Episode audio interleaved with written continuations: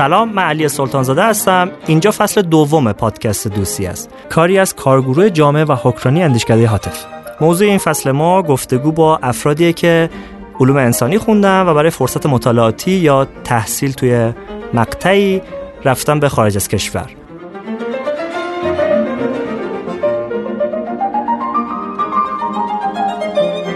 ما با این افراد در مورد تجربه زیستشون تو اون کشور صحبت می‌کنیم در مورد مردم اون کشور. همچنین در مورد تجربه آکادمیکی که اونجا داشتن صحبت می‌کنیم اینکه چه تجربیاتی توی دانشگاه کسب کردن چه فضای اونجا حاکم بوده. و مسئله دیگه که باشون صحبت می‌کنیم در مورد رشتهشونه و موضوع تزی که در موردش کار کردن و اهمیتی که این موضوع تز می‌تونه برای جامعه ما داشته باشه. تمام این افرادی هم که ما توی قسمت های مختلف فصل دو باشون صحبت می‌کنیم کسانی هم که مؤسسه حامی ازشون حمایت کرده برای اینکه به خارج از کشور برن برای فرصت مطالعاتی یا تحصیل توی مقطع مؤسسه حامی مؤسسه‌ای که برای پیشرفت علوم انسانی در ایران فعالیت می‌کنه قصد ما توی این فصل اینه که علوم انسانی رو بیشتر معرفی کنیم به مخاطبمون و همچنین از اهمیت علوم انسانی در ایران بگیم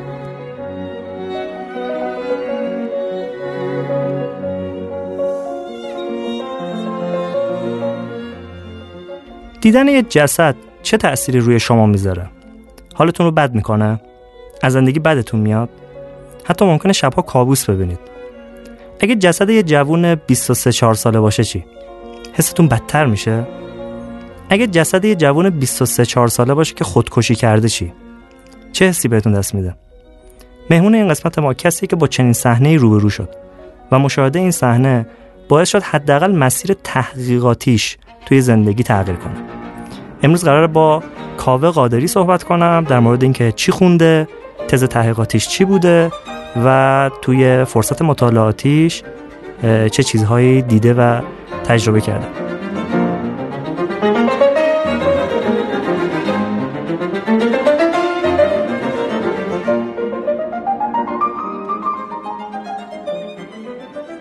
کاوه جان خیلی ممنون که به برنامه ما اومدی. تو متولد سال 1371 و اهل کردستانی. کدوم شهر؟ بله سلام علی جان وقتت بخیر. من متولد قربه هستم استان کردستان. تقریبا میشه گفت که مرز بین همدان و کردستان هستش یک شهریه که بین این دوتا استان قرار داره و متعلق به استان کردستان هستش. و دبیرستان رو چه رشته خوندی؟ من دبیرستان علوم انسانی خوندم در دبیرستان نبی اکرم شهرستان قربه. کاوه ما چون تقریبا همسنیم اینو ازت بپرسم همین اول. من خودم موقعی که مثلا زمانی که اون زمان حالا ما راهنمای دبیرستان داشت میگن میگم متوسط اول متوسط دوم. اون زمان که من خودم مثلا راهنمای دبیرستان بودم فضای فرهنگی طوری بود که انگار علوم انسانی رشته خوبی نبود برای بچه ها عموما تشویق می‌شدن که برن ریاضی یا تجربی. تو هم با چنین صحنه روبرو شدی از طرف مثلا اقوام یا اطرافیان؟ سخت بوده برات که انسانی بخونی؟ بله دقیقا.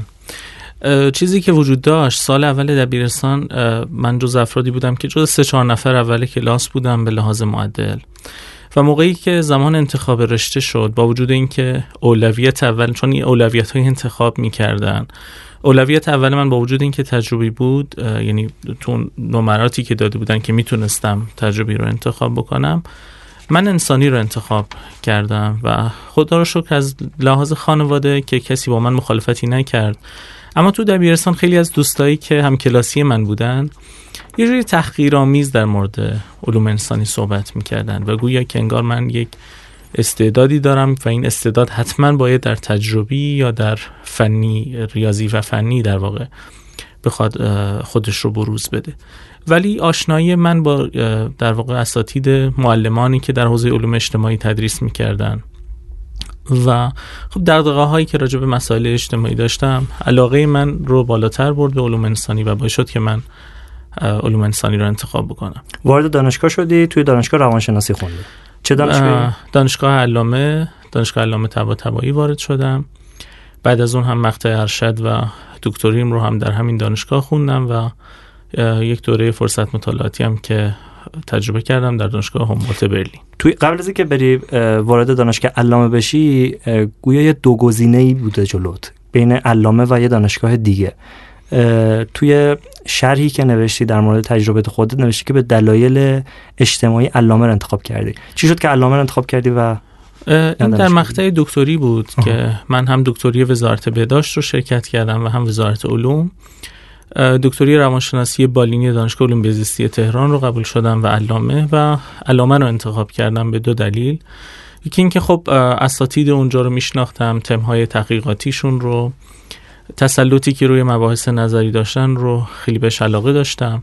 نکته دوم این بود که در دانشگاه علامه روی کرده به علوم انسانی و روی کرده تلفیقی به علم خیلی بیشتر بود تا دانشگاه علوم بهزیستی یعنی اون ارتباطی که روانشناسی با فلسفه داره با در واقع تاریخ داره با علوم اجتماعی داره. یه جورایی در دانشگاه علامه خیلی بهتر می‌تونستم به این موضوع بپردازم. با وجود اینکه گرایش من چه در حوزه مطالعاتی چه تحصیلی بالینی بوده روانشناسی بالینی بوده ولی به شدت معتقدم که ما فقط نباید به بالین و اتاق درمان توجه بکنیم. باید خیلی دورتر خیلی زودتر در سطح اجتماعی به روانشناسی نگاه بکنیم و به کاربردهای اون. دو تا سوال رو برام پیش اومده. اول دومی رو می‌پرسم. یکی این که وقتی ما مثلا با واژه روانشناسی روبرو میشیم با روانشناس ها روبرو میشیم ما می‌بینیم که کار علمی بخشی از کار اینهاست. مشاهده می‌کنن آزمایش می‌کنن. اما گویی که تو معتقدی که علمی بودن یک وجه روانشناسی از طرف دیگه روانشناسی با فلسفه هم ارتباطی داره. میشه این در مورد اینم صحبت کنی که چه ارتباطی است بین روانشناسی و فلسفه؟ ببینید یه خطری که در واقع انسان رو به شکل کلی تهدید می‌کنه اینی که اون ارتباط خودش رو با تاریخ با مبانی نظری و با اون رویکردهای فلسفی که یک گفتمان رو ساختن رو از دست بده. چون اصر تکنولوژی باعث شده که همه ما خیلی به مفاهیم خیلی زودگذر اینجایی و اکنونی نگاه می‌کنیم. یعنی اگر ما روانشناسی رو تقلیل بدیم به یک اپراتوری که قراره در اتاق درمانی سری تکنیک ها رو انجام بده بدون اینکه بدونه بر مبنای چه فلسفه‌ای چه نوع جهانبینی داره درمان انجام میده و با چه انسانی روبروه عملا تبدیل میشه به یک اپراتوری که خیلی با اون ماهیت انسان به معنای واقعی خودش و تاریخمند خودش به نظر من روبرو نشده. در واقع در تعریف روانشناسی میگن که روانشناسی بالینی ترکیبی از علم و هنره علم به معنای وابسته بودن اون به تحقیقات آزمایشی و نیم آزمایشی مطالعات آماری و اویدنس بیست و هنرش به این معنی که ما با یک انسان روبرو هستیم. یا با چندین انسان روبرو هستیم که هر کدوم از اینها یک رازن یک دنیایی دارن برای خودشون و نباید اینها رو به عدد تقلیل داد که یه سری تکنیک ها رو قرار شعبده وار روی اینها اجرا بکنیم. به همین دلیل به نظر من هر گرایشی به ویژه در روانشناسی بخواد نسبت خودش رو با فلسفه با جامعه شناسی با رویکرد تکاملی به رشد روان انسان و با تاریخ و فرهنگ از دست بده عملا انسان رو در یک در, در یک ساحتی مورد مطالعه قرار داده که اون ساحت کل وجوهش وجوه مورد رو بازنمایی نمی‌کنه. در واقع انسان یک موجود زیستی روانی اجتماعی فرهنگی و تاریخیه و یک روانشناس خوب باید به همه اینها توجه بکنه همزمان. من می‌دونم که تو مثلا نشستی کتابای فروید رو خوندی این کتابای کسایی که روانشناسی که طول تاریخ عنوان معروف شدن. من معمولا مثلا بعضی از دوستان روانشناسی که دارم یا حالا دانشجوی روانشناسی هن خیلی کم پیش میاد که ببینم که اینها رو خوندن. تو ولی رفتی سراغ اینا و اینا رو خوندی و حتی نوشته هایشون که چون همه نوشته اینا که به طور مستقیم در مورد روانشناسی نیست بعضی موقع در مورد مسائل فرهنگی و اجتماعی نوشتن. تو برای یه روانشناس اینا رو واجب می‌دونی که اینها خونده بشه از طرف دانشجوی روانشناسی بله. پژوهشگر روانشناسی. بله کاملا. ببینید خود اصلا فروید یونگ آدلر هر کدوم از اینا رو شما نگاه بکنید نظریه هاشون رو مثلا در واقع نظریه که فروید در مورد عقده اودیپ داره رو رفته بر اساس یک داستان اساطیری در یونان باستان بهش پرداخته.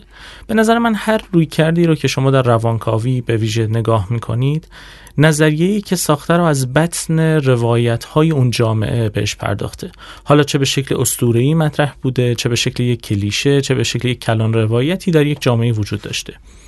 من توصیه می‌کنم به دانشجوهای روانشناسی و به یا اونایی که به روانشناسی علاقه دارن روانشناسی رو صرفا کتاب های آزمون ارشد یا دکترا نبینن. حوزه مطالعاتیشون رو گسترده تر بکنن و با بزرگان روانشناسی در رویکردهای مختلف چه رفتارگراها چه روانکافها چه انسانگراها روبرو بشن مطالعه بکنن و بعد انتخاب بکنن روی کرده درمانیشون رو. چون ما می‌دونیم که ده ها روی کرده درمانی وجود داره و قبل از اینکه عجله بکنیم برای انتخاب روی کرده درمانی خیلی ایمپالسیو بخوایم عمل بکنیم بهتر که بدونیم که با چه جهان بینی روبرو بودن این افراد. و اکتفا نکنیم به یه سری پاراگراف های کوتاهی که در مورد این نظریه ها خونده میشه چون نسبتشون شبیه نسبت یک کوه یخیه که فقط ما قسمتیش رو می‌تونیم ببینیم. بخش زیادیش زیر آبه و اون بخش زیاد ماهیت فلسفی و گفتمان نظری اون روی کرد رو می‌سازه. من گفته بودم که دو تا سوال دارم. یکیش در مورد ارتباط روانشناسی و فلسفه بود که گفتی. سوال بعدیم این بود که عموما یه, یه حرفی که در مورد روانشناسی به صورت نقد گفته میشه اینه که روانشناسی نسبت به سویه های اجتماعی و سیاسی زندگی انسان انگار که نابیناست. یک انسان ممکنه که تحت تاثیر فقر باشه تحت تاثیر جنگ باشه تحت تاثیر بیکاری باشه و این رو روانش تاثیر بذاره. تو به عنوان روانشناس نظر چیه در مورد این انتقادی که به روانشناسی می‌کنه؟ ببینید این انتقاد رو من خیلی شنیدم. جامعه شناسان معمولا یه چنین نگاهی دارن به روانشناسی. به ویژه جامعه شناسانی که حالا با به قولی گفتمان چپ بیشتر آشنا هستن و یه جورایی روانشناسی رو باز تولیدگری می‌فهمن که قراره در خدمت وضعیت موجود اقتصادی و اجتماعی باشه و مشکل رو در افراد می‌بینه. خب اینجا باید به این سوال جواب بدیم. ما داریم از چه نوع روانشناسی حرف می‌زنیم؟ اون چیزی که ما امروز در جامعه ایران و یا بعضی از جوامع دیگه در طول تاریخ و حتی الان داریم می‌بینیم روانشناسی مثل روانشناسی سدو سایکولوژی یا روانشناسی شبه روانشناسی یا شبه علمی یا pop psychology یا روانشناسی عامه پسند اینا چیزایی که احتمالا نقد جامعه شناسان به این رویکرده. ولی خب بیشتر وقتی می‌خوان تحلیل بکنن این رو جمع میبندد و کل روانشناسی رو وارد این ماهیت می‌کنن. واقعیت اینه که روانشناسی به ویژه روانکاوی رویکردهای critical ی داره به انسان. کسانی مثل ویگوتسکی اساسا روانشناسی رو در بعد اجتماعی و تاریخی اون مطالعه می‌کنن. و اتفاقا روانشن... روانکاوی دنبال این نیست که یک سوژه مصرفگرایی بسازه که فقط دنبال خوشبختی خودشه و خیلی خود شیفتوار خودش رو در مرکز جهان ببینه. اتفاقا این روی کرد داره به افراد کمک می‌کنه که خودت رو آنگونه که هستی و محدودیت های خودت رو بپذیر. نه این, این به معنای تسلیم شدن نیست به معنای اگه یک ارزیابی واقع بینانه از جهان اطرافه. و ضمن اینکه خیلی از رویکردهای روانشناسی زرد اصطلاحا یا روانشناسی عامه پسند مورد نقد روانکاوانه چون معتقدن اینا دارن یه سوژه هایی می‌سازن که فقط دنبال مصرف بیشتر نمایش بیشتر و یک سری هویتمندی های نمایشی هن. و این میگه اساسا تاکید بر یک بود از هیجانات انسان. یعنی انسان باید فقط همیشه شاد باشه همیشه خوشحال باشه. این در واقع شعارهای روانشناسی عامه پسند بله به خودت برس فقط خوشحال باش غم و بی خیال عصبانی نشو خودت رو کنترل کن. اتفاقا روانکاوی میگه نه جایی که لازم عصبانی بشی باید عصبانی بشی. همون قدر که گریه لازمه شادی هم لازم همون قدر که خشم لازمه صبوری هم لازمه. بستگی داره که در چه شرایطی با چه کنشی تو بخوای این کار رو انجام بدی. در نتیجه این نقد رو میشه پسندید به این معنا که اگر نقد به روانشناسی عامه پسند. و روانشناسی زرد یا شبه روانشناسی باشه خود روانشناسان و روانکاوان به ویژه در واقع همدلی می‌کنن با این نقد. کما اینکه خود من به عنوان کسی که در حال فعالیت هستم در این عرصه بخش زیادی از فعالیت هم رو معطوف کردم به معرفی حوزه های گفتمانی روانشناسی زرد در پیج شخصیم. این دارم این راجب این مردم رو آگاه می‌کنم که به چی میگیم روانشناسی زرد و چی روانشناسی علمی هستش. اما این به نظر من یک بیانصافی تئوریک در واقع جورایی و انگار خشم جامعه شناسان از ساختارهای اجتماعی به هر دلیلی که کاملا می‌تونه قابل فهم قابل تحلیل و تبیین باشه با آن روی کرده گفتمانیشون خشم اینها انگار معطوف شده به یک ساحتی از روانشناسی و اون رو به مسابقه کل روانشناسی می‌فهمن که به نظر من یک نقد منصفانه ممکنه نباشه. بریم سراغ تزی که توی دانشگاه اول می‌خواستی روش کار کنی توی دور دکتری. این خورده برامون توضیح میدی که قرار بوده چه چیزی روش کار کنی. ببینید من اول می‌خواستم روی TDCS کار بکنم یا در واقع درمان تحریک الکتریکی فراجمجمه مغز. این یک در واقع یک دستگاهیه که یه حجم کمی از در واقع تحریک الکتریکی رو وارد مغز می‌کنه در حد دو میلی آمپر و خب اخیرا تحقیقات نشون داده که روی کاهش افسردگی روی کاهش وسواس بالا بردن تمرکز روی اینها موثر. یعنی جریان الکتریکی به مغز وارد میشه و باعث بشه که فردی که افسرده است درمان بشه. درمان بشه. در واقع یک دستگاهیه که آره روی مغز قرار داده میشه تبیین میشه. یه سری الکترود هایی دارن. در واقع آنودی و کاتودی اینا وارد میشن. یه سری در واقع محرک های تحریکی و بازدارنده رو وارد می‌کنن و در بسته به نوع بیماری در قسمت های مختلف مغز قرار داده میشه. خب من در حال این موضوع بودم و داشتم این موضوع رو پیش می بردم که اتفاقی در زندگی افتاد که ابتدای جلسم بهش اشاره کردی. و این باعث شد که من اساسا کلا اون موضوع رو فراموش کنم و برم سراغ این موضوعی که عملا در واقع جهان من رو آشفته کرده بود یه جورایی به لحاظ وجودی. فرانکل میگه که گاهی اوقات یه سری اتفاقات در زندگی ما میفته که ما رو دچار یک نوع استراب وجودی می‌کنه که این چی بود من دیدم؟ چطور می‌تونم با این موضوع مواجه بشم؟ فکر می‌کنم این نقطه در زندگی من دقیقا در همون حین اتفاق افتاد که داشتم. روی پروپوزالم کار می‌کردم. داستان از این قرار بود که یکی از افرادی که من میشناختم و یه جورایی در ارتباط بودیم متاسفانه اقدام به خودکشی کرد و خیلی جوون بود و خب به دلیل حالا مسئولیتی که داشتیم و ارتباطی که داشتیم من با این صحنه مواجه شدم. صحنه مرگ این عزیز. اونجا برای من خیلی دردناک بود. چیش دردناک بود؟ این که این فرد بارها ممکن بود که به دوستاش گفته باشه من می‌خوام این کارو بکنم. یا حتی چندین درمانگر اعم از روانپزشک و روانشناس رو دیده بود. و یه جورایی به, به بعضیاشون گفته بود ممکنه من یه روز این کارو بکنم و از بعضی ها پنهان کرده بود. یعنی با هوشی که داشت تونسته بود که در واقع یه مقطعی از زمان به افراد بگه من می‌خوام این کارو بکنم. ولی همزمان طوری نشون داده بود که این خیلی برای من جدی نیست. و دیدیم که این کار رو انجام داد. برای من سوال شد. ما چطور می‌تونیم بفهمیم زودتر از این که فرد به خودش آسیب بزنه قبل از اینکه خیلی دیر بشه افرادی که ممکنه به خودشون آسیب بزنن رو شناسایی کنیم. آیا راهی براش وجود داره؟ حتی اگر خود فرد بخواد پنهان کنه ما می‌تونیم براش کاری کنیم. یا نه اگه فرد خودش نگه همچین چیزی ما نمی‌تونیم هیچ دسترسی به این نوع افکار داشته باشیم. چون می‌دونید مسئله روان این مسئله لزوما ابجکتیو نیست. خیلی عینی نیست. گاهی اوقات خود فرد باید حرف بزنه راجبش اگر فرد نخواد حرف بزنه چی؟ اگر بخواد پنهان کاری کنه چی؟ اگر بخواد حتی برعکس تمارز کنه چی؟ اینا باید شد که من وارد حوزه مطالعاتی جدیدم شدم این تز دکترایی که انجام دادم و در آلمان هم روی اون کار کردم و فکر می‌کنم یک نقطه عطفی در زندگیم بود. باید شد به این سمت سو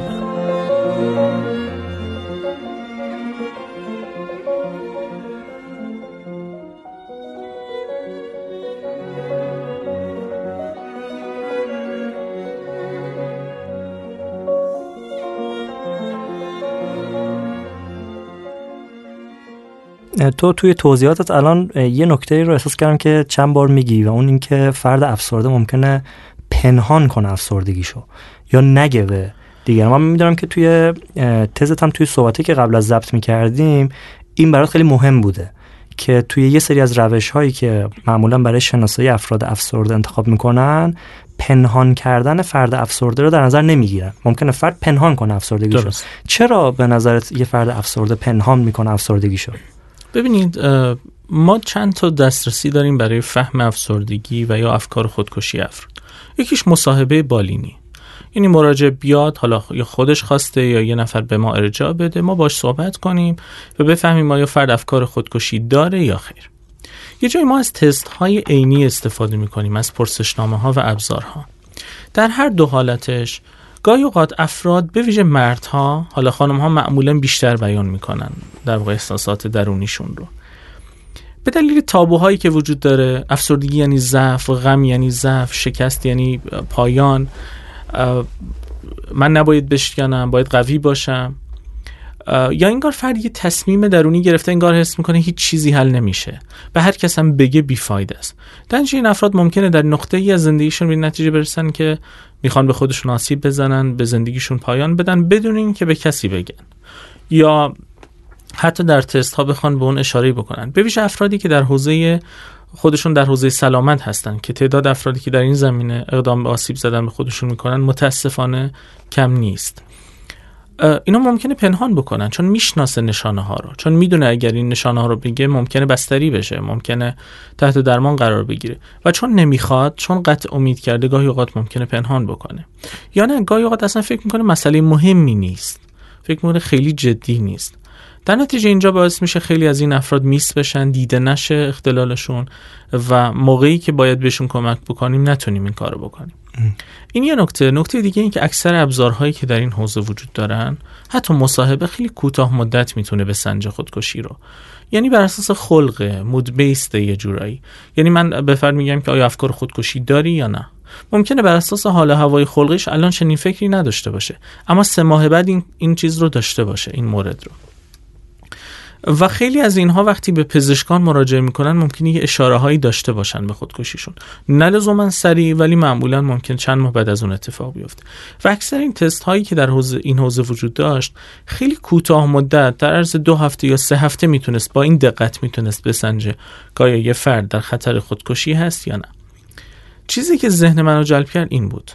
آیا ما می‌تونیم ابزاری بسازیم که خیلی زودتر قبل از اینکه فرد به فکر خودکشی بیفته شناسایی بکنیم افراد آسیب پذیر رو یا خیر و اگر میشه با چه دقت و قدرتی می‌تونه پیش بینی بکنه اینجوری شد که من رفتم سراغ حوزه روانشناسی شخصیت.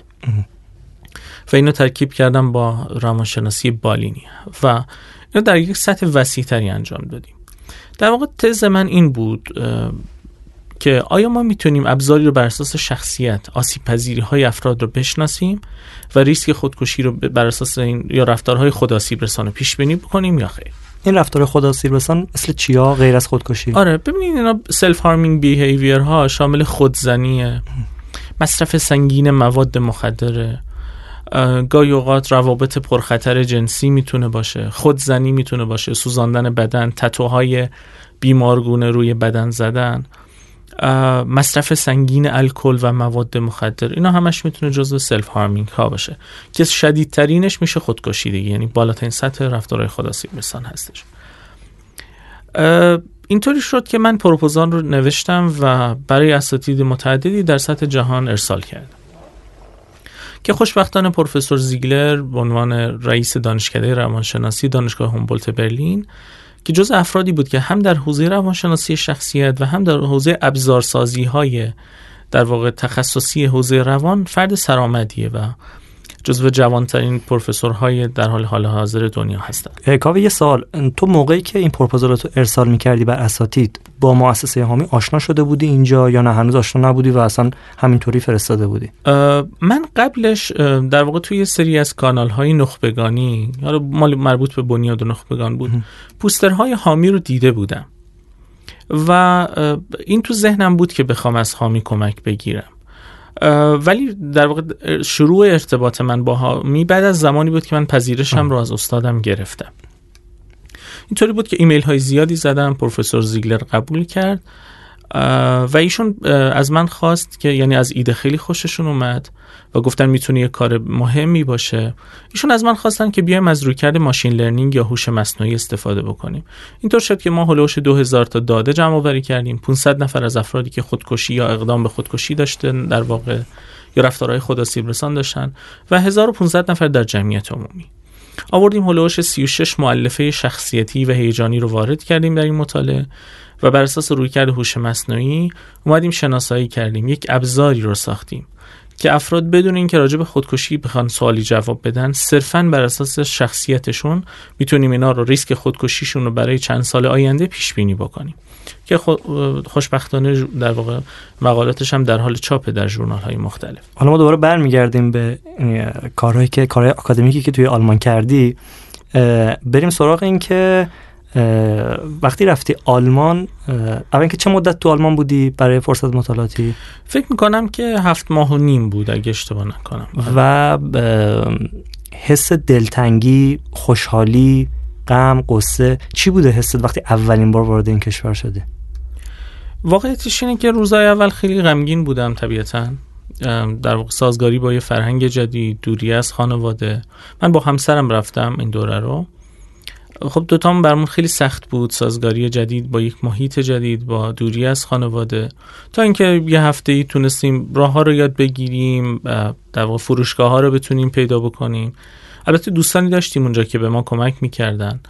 ولی خب طبیعتا چند روز اول خیلی ناراحت کننده بود. اما بعد از اون به نظر من تبدیل به یکی از بهترین تجربیات زندگیمون شد و خیلی ارزشش رو داشت به نظر. به لحاظ تفاوت فرهنگی هم سخت بوده. یعنی مثلا چیزایی بوده که توی ایران مثلا برای ما عادی بوده و اونجا مثلا غیر عادیه یا برعکسش. مثلا من دیدم که توی صحباتی که قبل ضبط می‌کردی به این اشاره می‌کردی که مثلا فرهنگ کادو خریدن ما یه سری انگار تفاوتایی داریم با اونجا. اینم یه خورده توضیح میدی برامون؟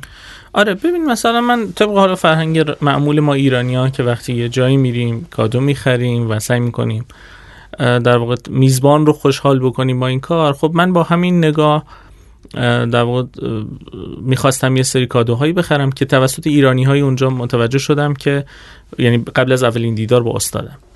که نه اگر بخوای یه کادو خیلی گرونی بخوای بخری یا یه کادو خیلی تزینی ممکن حتی به استاد بر بخوره. یعنی اینو شبیه به نوعی حالا شاید کلمه ای براش پیدا نمی‌کنه شبیه نوعی رشفه یا شبیه یه نوعی چیز غیر معمول می‌تونه بفهمه که انگار رابطه رو داره از حالت حرفه خارج می‌کنه. دانش اگه کادو هم می‌خوایم بدیم یعنی حالا دوستانی که می‌خوان برن کشورهای اروپایی حداقل آلمان من می‌دونم اینطوره سعی کنن یه سری چیزهایی که نماد فرهنگ ما باشه. خیلی هم گران قیمت نباشه. کتابی نمی‌دونم. حالا مثلا یک صنایع دستی ما که خیلی چیزای روتینی باشه و براشون صرفا توضیح بدیم که این بخشی از فرهنگ ما ایرانی است که وقتی جایی میریم سعی می‌کنیم یه کادویی رو در واقع با خودمون همراه داشته باشیم. ولی زعفرون و پسته و پیژامه و اینام آره. ولی خب دیگه از حالت معمول نباید خارج بشه طبیعتا چون ممکنه. به حال تجربه خوشایندی برای این افراد. نباشه. تفاوت دیگه ای که من احساس می‌کردم نظم بود که شاید از نظر ما افراطی برای اونها خیلی نرماله. نظم و دقتی که توی کارها داشتن سر وقت حاضر شدن. اینکه برای هر چیزی باید یه ترمین یک وقتی از پیش بگیریم برای اداره ها یعنی مثلا مثلا می‌خوای بری به شهرداری یا مثلا می‌خوای بری بانک؟ بله. از قبل مثلا قبلش باید ایمیل بزنی بهشون یه ترمینی وقتی از پیش بگیری بعد بری اونجا. یعنی این چیزی که مثلا هر لحظه تصمیم بگیری هر جایی بخوای بری معمولا به این شکل نیست. قوانین در واقع سفت و سختی داره که در این حال می‌تونه منعطف هم باشه و اذیت کننده نیست از نظر من. ما یه تصویری داریم از فرهنگ آلمانی. تصویر رایج ما اینه که آلمانیا زندگی خشکی دارن یا ماشینی هن. مثلا عموما در مورد فوتبال آلمانیا خیلی این گفته میشه که این پاسکاری هاشون خیلی ماشینی تره مثلا تاکتیک فردی شاید نداشته باشن تاکتیک گروهی دارن. تو چنین چیزی رو به عنوان کسی که چند ماه اونجا بودی تایید می‌کنی یا؟ ببین من وقتی از کلمه خشک حرف می‌زنن من فکر می‌کنم فرهنگی که شاعران به این بزرگی داشته در واقع فرهنگی که تونسته گوته رو داشته باشه خیلی نمی‌تونه مردم خشکی باشه. اتفاقا مردمی که خیلی مهربونن احساسات احساسات خودشون رو در فضاهای اجتماعی حتی نشون میدن. مثلا فرض بکنید من و همسرم وقتی یه جایی وای میستادیم که عکس بگیریم خیلی از پیرمرد پیرزنهای آلمانی وقتی رد می‌شدن می‌گفتن که بیش ما ازتون عکس بگیریم با یه لبخند. یعنی من فکر نمی کنم یه فرهنگی که خشک باشه اینجوری بخوان از افراد به افراد دیگه اینجوری لبخند رو بخوان بدن. اما یه سری چیزایی داره که از از نظر ما ممکنه خشک به نظر بیاد. یکی اینکه واقعا سر کارشون خیلی جدیان. خیلی به حاشیه و نمی‌دونم تماس تلفنی پاسخ دادن و اینجور چیزا نمی‌پردازن. دو این که روابطشون یعنی خیلی رکترن بهتر اینجوری بگیم. یعنی وقتی به یه چیزی بگن آره یعنی واقعا آره وقتی هم بگن نه یعنی واقعا نه. اینطوری نیست که خیلی دوگانه و دو پهلو بخوان رفتار بکنن. من فکر می‌کنم که مردم خشکی نیستن ولی لزوما احساسات نمایشی زیادی هم ندارن. یعنی الکی بخوان یه چیزی رو خیلی اقراق بکنن در اون. اتفاقا جاهای خیلی مردم با احساسی هم می‌تونن باشن. ولی شاید اون نظمی که وجود داره تکیدی که بر کار گروهی وجود داره از همون بچگی در دوران مهد کودک اینا در واقع تفریحاتی که میرن همش گروهیه بخش زیادی از کاراشون گروهیه. این باعث شده که یک مقدار فرهنگ جمعی به این معنا در اونها شدیدتر باشه. کاوه اونجا هیتلر خط قرمزه؟ واقعیتش اینه که یه از چیزای خنده‌داری که اتفاق میافتاد برای ما این بود که وقتی رسیدیم آلمان خیلی از دوستای ایرانیمون می‌گفتن ببین از هیتلر چیزی نگو. خب و من خودم مواجه شدم با این موضوع. دیدم که در محیط آکادمیک هم به این شکل بود. دو نوع نگاه وجود داره به اینکه در مورد هیتلر نباید صحبت کرد. یک نگاه یک نوع شرم تاریخیه که این افراد دارن که انگار شرم می‌کنن از اینکه صاحب شخصیتی به نام هیتلر هست اون کشور. و یه سری دیگه هم نه یه سری راست های افراطی هستن که اونجا واقعا روی هیتلر حساسیت دارن و براش احترام قائلن. به همین دلیل معمولا میگن که بهتر راجبش حرف نزنین که هیچ کدوم از این دو گروه ناراحت نشن. نکته جالبی که بود ما یک موزه رو ویزیت کردیم در در واقع موزه مادام تسو برلین که در نزدیک در واقع نزدیک دروازه براندنبورگ برلین هستش. اونجا یه سری مارکت هایی ساختن. دروازه دروازه معروفیه. بله بله. شهرتش به چه دلیله؟ این شهرتش مال جنگ جهانی دوم بیشتر که در واقع در جنگ جهانی دوم کاملا تخریب شده بوده. و یه زمانهایی به قولی مناطق شرقی و غربی برلین هم در واقع حول محور این یه جورایی. خیلی از سفارت خانه های مشهور در حال حاضر جهان همونجا هستش خب یه جورایی نماد آلمان مدرنه. آلمانی که دوباره ساخته شده. دیدیم که خب ماکت های زیادی ساختن. شخصیت های مشهور نویسندگان شخصیت های سیاسی همشون هم در معرض دید بودن. می‌تونستی باشون عکس بگیری. فقط یکی از شخصیت ها در یک محفظه بسته بود که درش هم قفل بود و فقط از پشت پنجره می‌تونستی نگاش کنی. اونم هیتلر بود. وقتی من از در واقع کسی که با ما همراه بود و ما رو راهنمایی می‌کرد پرسیدم چرا؟ گفت تو این معنا که همون شرمی که وجود داره در مورد هیتلر باعث شده اون رو در یک محفظه ای بندازن که از دور بتونی فقط بهش نگاه بکنی. که به نظرم جالب اومد. یعنی اینکه یک فرهنگی حالا کاری به این ندارم که حداقل من به عنوان یک کرد خیلی از آلمانی ها دل خوشی ندارم. چرا که یه زمانی سلاح های شیمیایی که به صدام داده شده بود و حلبچه و سردشت رو در واقع مورد حمله قرار داد آلمانی بود. یعنی شاید من یه خشم این چنینی هم داشته باشم. ولی یه نوع چیز برام جالب بود که این فرهنگ خود انتقادی هم داره. یعنی اگر جایی احساس بکنه که یه چیزی رو اشتباه کرده با افتخار نوستالژی که بیمارگونه ای به اون نمی‌پردازه. و این به نظرم چیزی که همه فرهنگ ها لازم داره. کاوه به نظرت این فرهنگ خود انتقادی توی فرهنگ ایرانی هم هست یا نه؟ من فکر می‌کنم که متاسفانه کمه. می‌دونین چیه؟ ما این بازگشتمون به باستانگرایی و نمی‌دونم کورش حق خامنشی یا نمی‌دونم فرهنگ باستانی ایرانی یک نوع افتخار خودشیفتواری که ممکنه حول محور اینها شکل گرفته باشه. طبیعی هر فرهنگی هر ملتی یه سری نمادهایی داره که براشون محترمن. و اسطوره هایی داره که بهشون افتخار می‌کنه. ولی وقتی این اسطوره خود تبدیل به یه چیز اغراق‌آمیز میشه که ارتباط ما رو با واقعیت اینجا و اکنونی قطع می‌کنه یعنی من به نظر من خیلی مهم نیست که ما 2000 سال قبل چی بودیم. مهمه که الان داریم چی کار می‌کنیم و چی رو داریم می‌سازیم.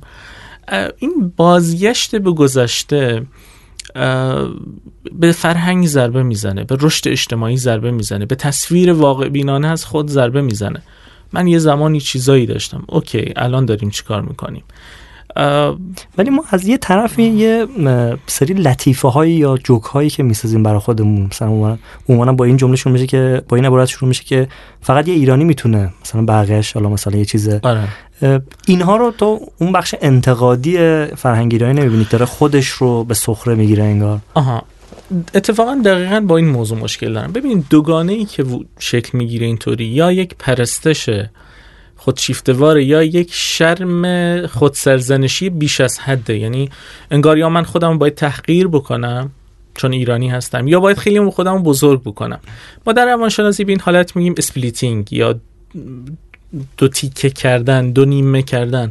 یعنی یا من خیلی فوق العادم یا خیلی در واقع باید شرم تاریخی داشته باشم. چیزی که برای من خیلی عجیب بود ایرانی هایی که در آلمان بودن تصویری که از ایران داده بودن به آلمانی های تصویری بود که واقعا خیلی بدتر و انگار یه مردم بدبخت بیچاره که هیچ توسعه نداشتن خیلی تحت در واقع عقب ماندگی قرار گرفتن. واقعا نیست. یعنی من حتی قبل از اینکه برم اونجا فکر می‌کردم دانشگاه های اونجا احتمالا خیلی تفاوت زمین تا آسمون با ما دارن. در حالی که همون چیزهایی که من اساتیدم در ایران می‌گفتند و باهاشون بودیم حالا در یه لول عملگرایانه تری من اونجا می‌دیدم. یعنی واقعا تفاوت شرق و غرب تفاوت, تفاوت زمین و آسمان نیست. در نتیجه بله فرهنگ ما نقد می‌کنه خودش رو اما بیشتر خودش رو تحقیر می‌کنه و یه جایی هم خودش رو بالا می‌بره که نباید اونقدر بالا ببره. یه ادراک واقع بینانه تر از فرهنگمون تاریخمون و خود انتقادی از هر نوعش می‌تونه به ما کمک بکنه. اونجا با این صحنه روبرو می‌شدی که مثلا در مورد ایران حرف بزنن اصلا بشناسن ایرانو نشناسن ایرانو ایرانو اشتباه بگیرن با یک کشور دیگه؟ ببینید چیزی که معمولا در واقع کلماتی که با ایران براشون تداعی می‌شد بیشتر کشورهای شبیه پاکستان افغانستان و حتی در مواردی چین بود. انگار یک نسبت فرهنگی اینطوری می‌دیدن با ایرانی ها البته بعضی هاشون هم بودن که عاشق ادبیات بودن مثلا. حتی مولانا رو میشناختن حافظ رو میشناختن. ولی خب بیشتر در محیط آکادمیک اینطور بود. اما به لحاظ فرهنگی خیلیاشون با شیراز با اصفهان با جاذبه های دیدنی ایران یه سری آشنایی هایی داشتن و دوست داشتن ایران رو تجربه بکنن. ولی اینا معمولا کسایی بودن که یا دانشجوی ایرانی داشتن یا, یا دوست ایرانی داشتن. به شکل پابلیکی خیلی نبود به شکل عمومی خیلی نبود این موضوع. بریم در مورد فضای آکادمی که اونجا صحبت کنیم. صحبتمون هم از اینجا شروع کنیم که تو تو ساعت قبل از ضبط گفته بودی که حلقای مطالعاتی اونجا بوده که فقط مربوط به یک رشته هم نبوده. درست. یه مقدار در مورد این توضیح میدی اصلا حلقه مطالعاتی چیه؟ به چه شکل انجام می‌شد؟ و چرا از رشته مختلف بیان؟ ببینید اساسا دانشگاه هومبولت رو اگر شما بهش نگاه بکنید به تاریخچه است؟ یکی از دانشگاه هایی بوده که تونسته علوم انسانی رو با در واقع علوم تجربی و علوم فنی در واقع تلفیق بکنه.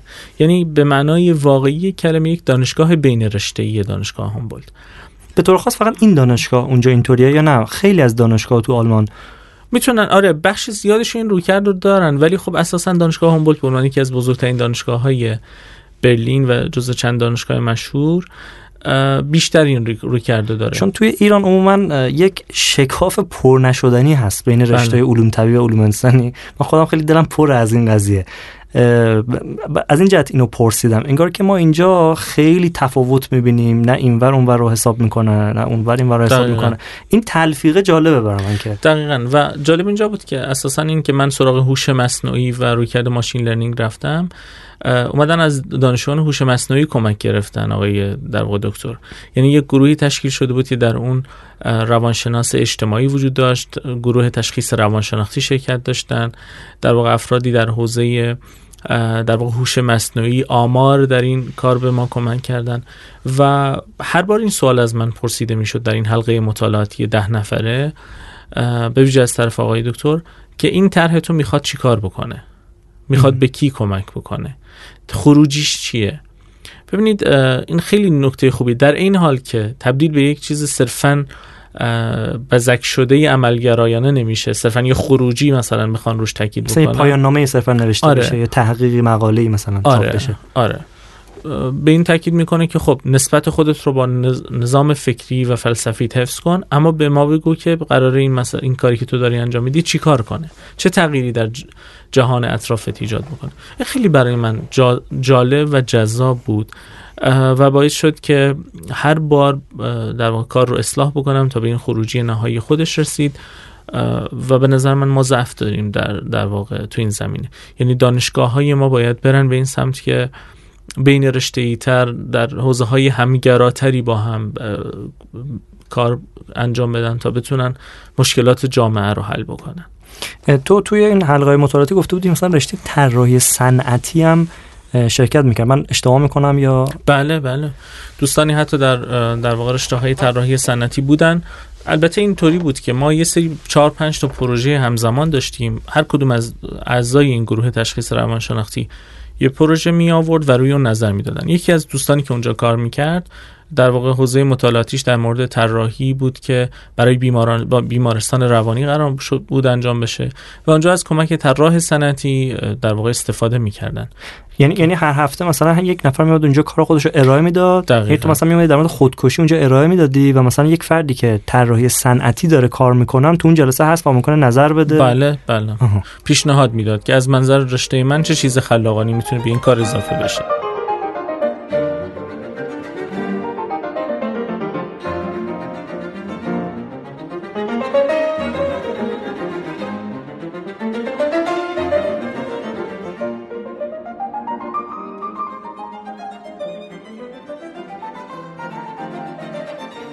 این حلقه مطالعاتی رو مسئولیتش با کی بوده؟ با استاد بله. با استاد خود تو؟ ببینید این گروهی که ما داشتیم اسمش گروه تشخیص روانشناختی بود.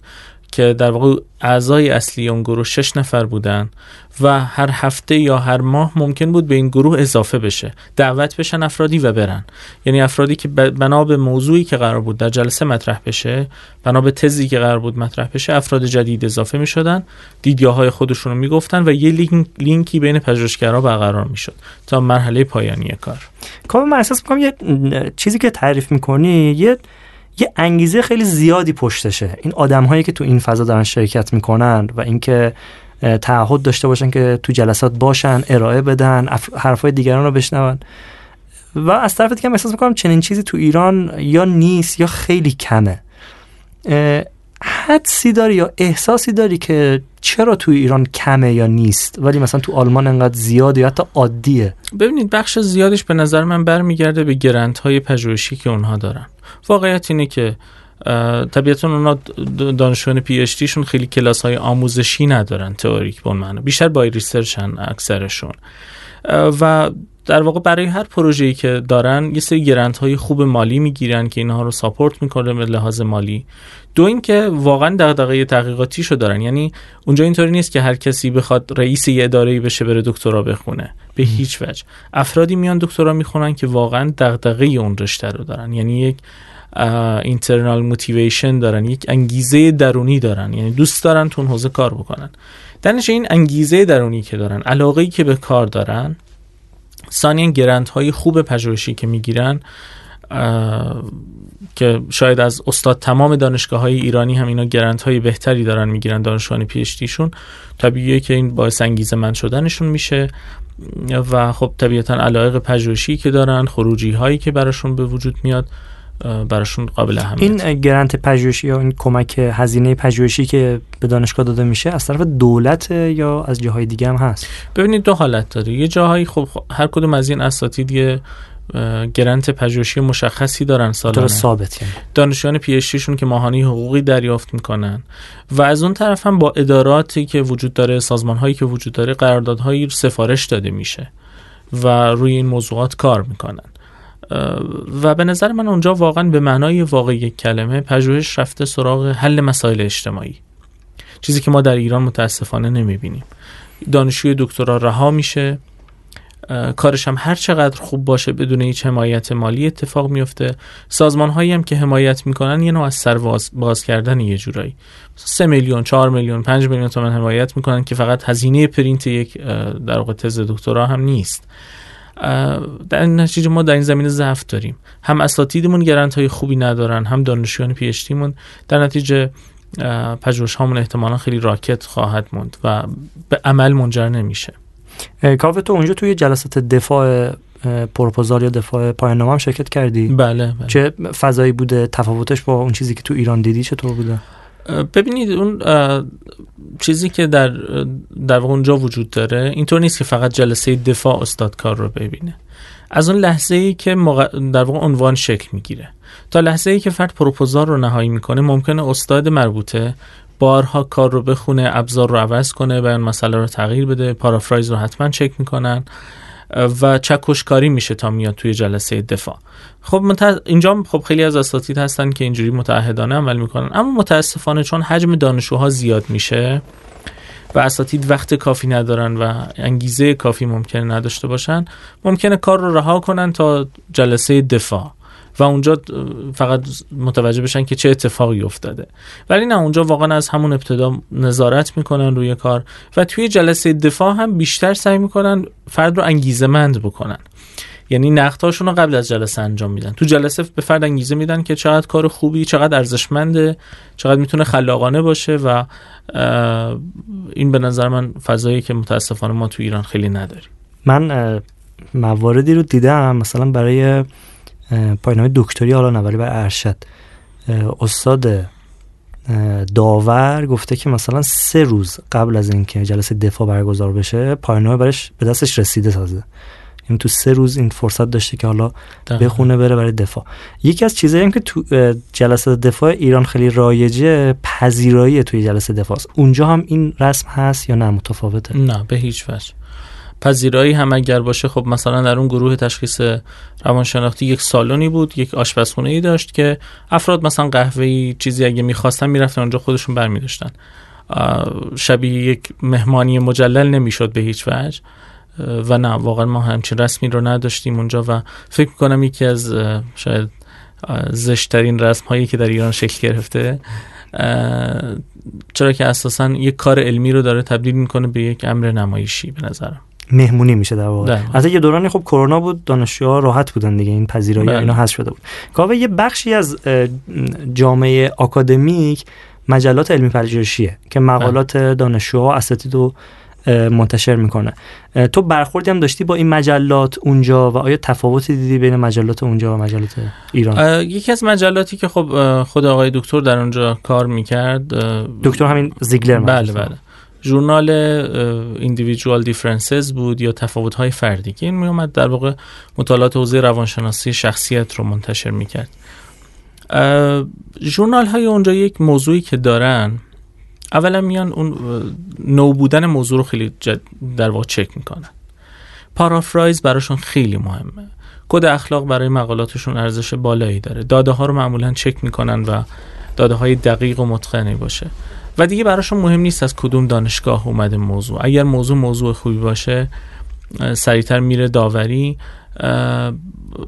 خب البته متاسفانه برای ایرانی ها یا برای افرادی که در کشورهای دیگه هستن گاهی اوقات مشکلات زبان باعث میشه که مجلاتشون در واقع مقالاتشون خیلی سریعتر reject بشه. ولی به شکل کلی منظمترن به نظر من به موضوعات جدیدتر بهای بیشتری میدن و اساسا خیلی اون blind بودن داوری توشون رعایت میشه. یعنی نمی‌دونه فرد داره مقاله چه کسی رو داوری می‌کنه. این چیزای ارزشمندیه که وجود داره. که البته خیلی از مجلات داخلی ما هم همچین حالتی دارن. ولی خب این تفاوت هم هست. شاید بگم توی سال 1401 سه چهار تا موضوع داغ اگه توی فضای علوم انسانی بخواد گفته بشه حتما یکیش در مورد شکافای نسلیه. بله. یا ویژگی هایی که نسل زد یا حالا اگه بخوایم ایرانیشو بگیم بگیم نسل ده 80 دارن. تو دغدغه‌شو داری مطالعاتش هم کردی. میشه یه مقداری در مورد کارهایی که توی دنیا انجام شده یا میشه یا خودت دیدی توضیح بدی که مرتبط با این موضوع؟ ببینید خب بحث مطالعات نسلی تقریبا میشه گفت که از دهه 1970 به این ور در آمریکا رایج شده و بهش پرداختن.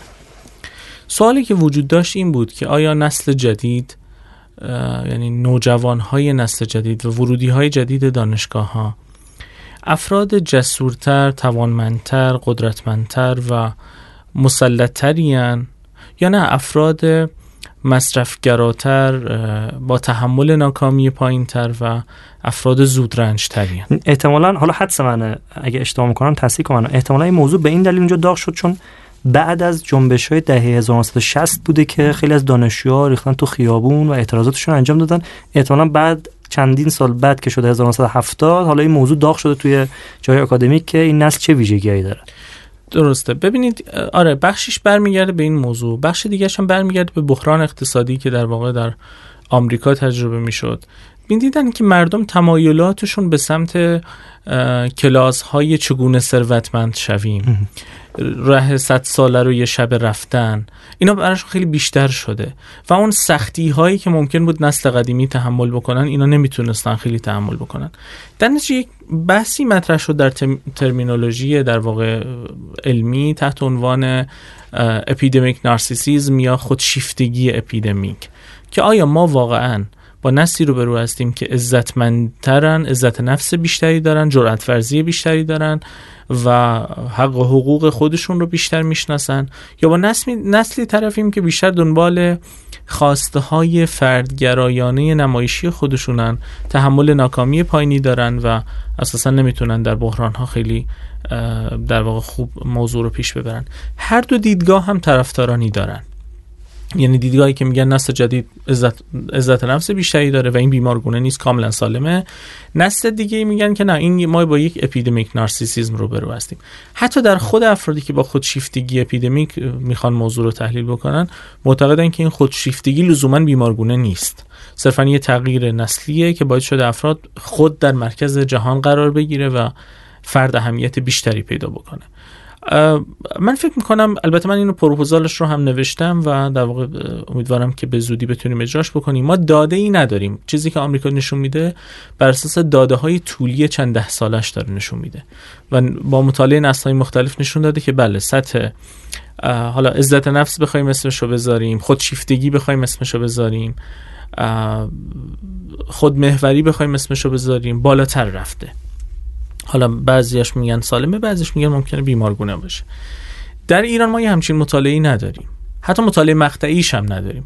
یعنی ما خبری از وضعیت شخصیتی و وضعیت گفتمانی و نگرشی نسل جدید نداریم.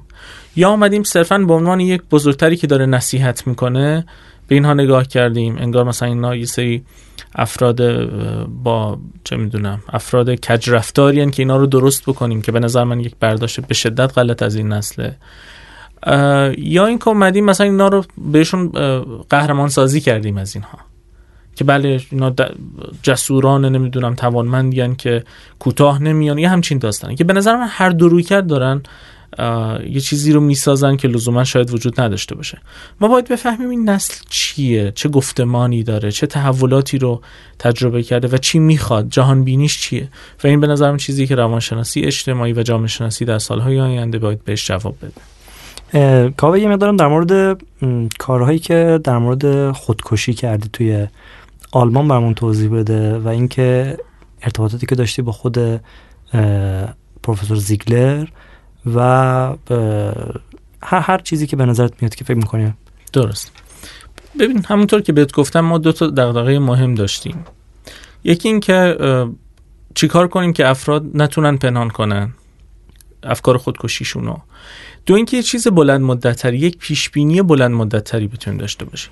به همین دلیل رفتیم سراغ سازه شخصیت که این پیش بینی بلند مدتتر رو به این دلیل میگی که توی روش های که معمولا مرسوم بوده تا دو هفته می‌تونسته پیش بینی کنه و تو می‌خواستی که می‌دونین چرا؟ چون میومد از خلق می‌پرسید. خلق یعنی الان حال من چطوره؟ چه حسی دارم؟ یا اصطلاح عمومی تری که ما معمولا میگیم میگیم مود من مود من آره.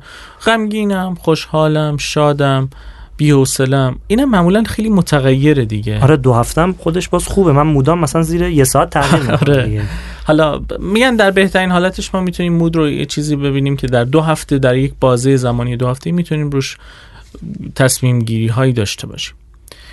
اما شخصیت یه چیزیه که تقریبا در دوران نوجوانی تثبیت کامل نه ولی به یک نسب... تثبیت نسبی می‌رسه. اگرچه در طول بزرگسالی هم تحقیقات اخیر میگن تغییر می‌کنه اما تغییراتش تغییرات 180 درجه خیلی رادیکالی نیست. در نتیجه مهمترین سازه که خیلی زود شکل می‌گیره و خیلی پایدار می‌تونه خیلی چیزا رو پیش بینی بکنه. امروزه تحقیقات روانشناسی نشون میده شخصیت روی انگیزه روی تنظیم هیجان روی روابط بین فردی روی بیماری های روانشناختی روی مکانیسم های دفاعی روی نحوه سازگاری ما با جهان روی همه اینها اثر می‌ذاره. دانش یک کلان سازه که اساسا وضعیت روانشناختی انسان ها رو خیلی روش اثر می‌ذاره. پس ما رفتیم سراغ سازه شخصیت. هلوش 36 معلفه شخصیتی رو وارد کردیم. با استفاده از روی کرده ماشین لرنینگ یا یادگیری ماشین تحلیل کردیم و خروجی این یک ابزاری شده که بدون اینکه ما از خودکشی بپرسیم از افراد. صرفا میریم شخصیتشون رو چک می‌کنیم. بر اساس شخصیتی که به دست میاد که اسمشو گذاشتیم در اون مطالعه والنریبل پرسنالیتی یا تریدز یا صفات آسیب پذیر شخصیت اگر افراد در اون سازه های شخصیتی نمرات بالایی بگیرن تست به ما میگه به احتمال n درصد فرد ممکنه به خودکشی فکر بکنه یا انجامش بده. حالا این یک طرح مقطعیه. ما باید چندین سال ده سال 15 سال اینو مطالعه بکنیم. ببینیم آیا می‌تونه در طول زمان هم به همین دقت پیش بینی بکنه؟ مطالعات ما نشون می‌داده که بله در لحظه الان و بر اساس مطالعاتی که ما داشتیم شخصیت می‌تونه پیش بینی کننده پایداری برای خودکشی باشه و ابزارش هم داریم اما باید در مطالعات طولی چک بشه که آیا در بلند مدت هم اثر داره یا خیر. که پیش بینی من و حدس من اینه که می‌تونه با دقت نسبتا مناسبی در علوم انسانی بتونه ریسک خودکشی رو پیش بینی بکنه کاوه ما آماری هم داریم که وضعیت خودکشیمون توی ایران در چه حدیه؟ خب ببینید میانگین جهانی خودکشی فرق می‌کنه. معمولا میگن بین 5 درصد هزار نفر در کشورهای اسکاندیناوی که وضعیت یعنی از هر صد هزار نفر پنج, نفر... نفر خودکشی می‌کنن سالانه. یا مثلا شما فرض بکنید در کشورهای اسکاندیناوی 4 درصد هزار نفره. در آمریکا مثلا 7 8 درصد هزار نفره. البته این آمارایی که من دارم مال دو سه سال قبله.